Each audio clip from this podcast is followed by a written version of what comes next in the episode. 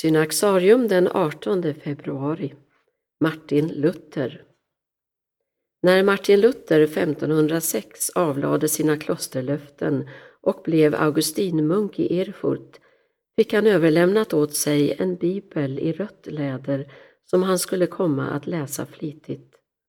Det var i kamp med denna bibel som han gjorde de erfarenheter som ledde fram till hans berömda tes om sola scriptura, skriften alena.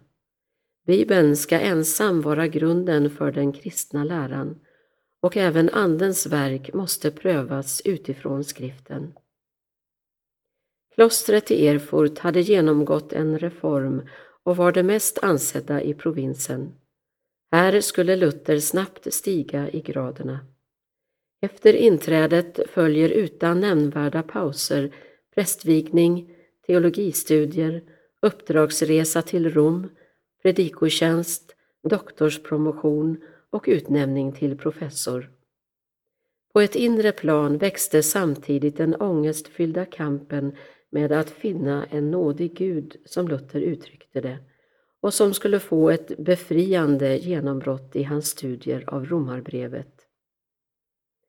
Det var hos kyrkofäder som Augustinus och medeltida mystiker som Johann Tauler snarare än hos medeltidens skolastiska teologer som Luther fann hjälp att läsa och förstå Bibeln. Den uppfattning som senare slog igenom i den lutherska kyrkan, först i ortodoxins gestalt och senare i den historisk-kritiska bibeltolkningen, att man först når fram till en tolkning av Bibeln och sedan tillämpar den i sitt eget liv, är främmande för Luther. För honom är förståelsen av skriften identisk med att vara drabbad av den. Här återknyter han till kyrkofäderna. Evangeliet om syndernas förlåtelse genom Jesus Kristus var för Luther inte en lära som man kunde vända och vrida på, utan hans egen livsavgörande erfarenhet som befriat honom från ångestens skärseld. När Martin Luther den 31 oktober 1571 spikade upp sina 95 teser på kyrkporten i Wittenberg, hans angrepp på avlatshandeln, var reformationen ett faktum.